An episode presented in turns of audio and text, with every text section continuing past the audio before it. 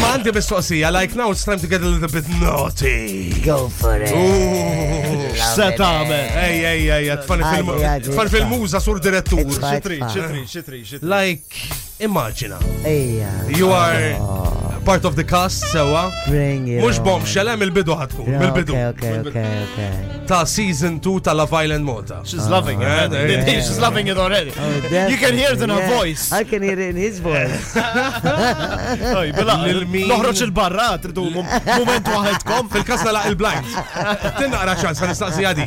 Em, Il-min tażel mill-ġuventur kollha li kien hemm fl-Love Island Malta din is-sena to couple with. To find love. Does it have to be one of the co- thingy? Can it be the gr- the cast people? What do you mean? Kas, ma jafom Ben. ħatta. Or it's Ben, Ben's ħallek minn brother. Ben, noħaq Ben. Noħaq Ben. Noħaq Ben. Yeah, man. Okay, we're not,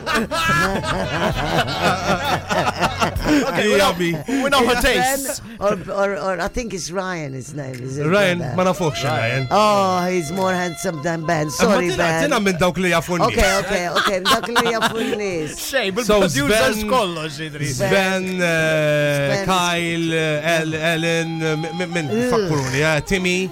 Eh, Oh, I love Cruyff. Timmy. Yeah, yeah, I love Timmy. And uh, what's his name? Uh, oh my gosh, Rita. Sven, me? Rita. Rita. Yeah. Rita. What's his name? Rita. Rita. Andre. Andre. Eh, Andre, Andre. Andre, Andre, I- okay. I- Andre. Andre, I think it has to be. Ej, Andre, ej, eh? I, ej, I, uh, I love him to pieces. Oh. Alright, ta' ħantik ħantik tlet ingredienti x'tuża fuqu. Butir, apple pie, jew chocolate syrup. Chocolate Ooh. syrup. Hey, eh? Sorry, Andre, but you know I, I mean, he knows me, I think, by now. Who's naughtiest? Our Tina jew dit Tina? The one. Vibe FM.